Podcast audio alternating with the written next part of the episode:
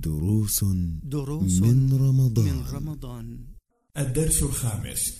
بسم الله الرحمن الرحيم. الحمد لله رب العالمين.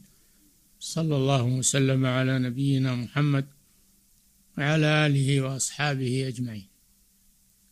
كان السلف الصالح يفرحون بإدراك شهر رمضان لما يعلمون فيه من الخيرات والأعمال الصالحة المتقبلة عند الله سبحانه وتعالى. فشهر رمضان ليس كغيره من الشهور. قال صلى الله عليه وسلم من صام رمضان إيمانا واحتسابا غفر له ما تقدم من ذنبه. وقال عليه الصلاة والسلام من قام رمضان إيمانا واحتسابا غفر له ما تقدم من ذنبه. ورمضان له فضائل عظيمة في حياة المسلم. هذا الشهر فيه ليلة واحدة خير من ألف شهر وهي ليلة القدر وهي في رمضان. لكن الله أخفاها لأجل أن يجتهد المسلم في كل الشهر. يحصل على هذه الفضائل.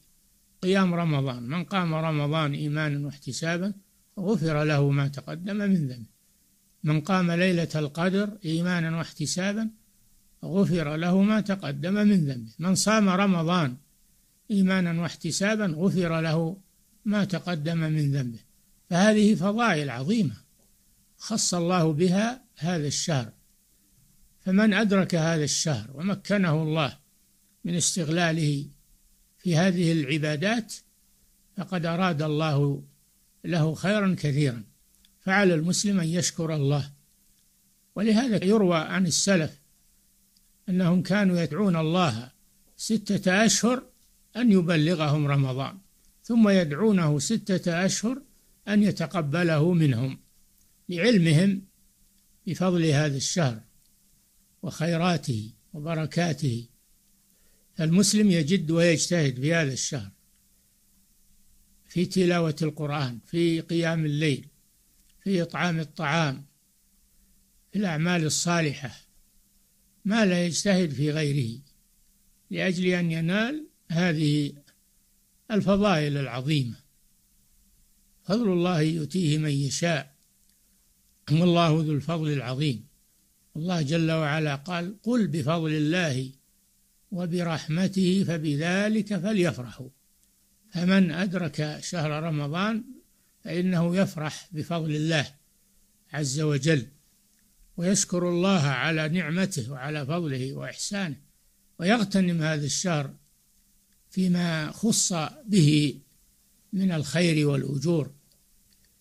ولا يمر عليه هذا الشهر وينتهي كغيره من الشهور بل قد يكون في هذا الشهر أكثر غفلة وأكثر لهوا وأكثر إهمالا من غيره لأن الشيطان صده عن ذكر الله.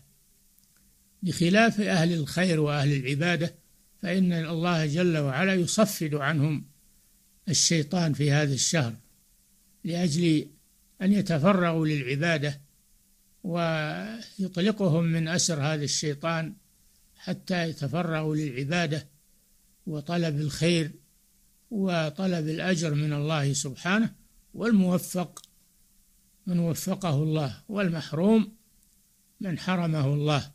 والله جل وعلا إنما يوفق من تأهل للخير وأحبه وأقبل عليه وإنما يحرم من أعرض. ومن أعرض عن ذكري فإن له معيشة ضنكا ونحشره يوم القيامة أعمى. فالمحروم من حرمه الله.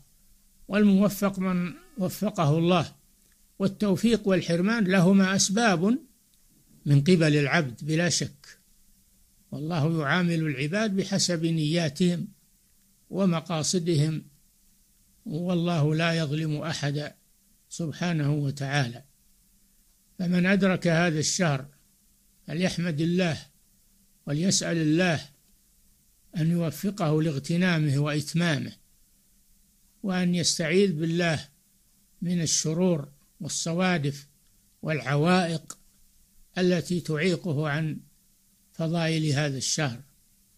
فإن الله سبحانه وتعالى قريب مجيب.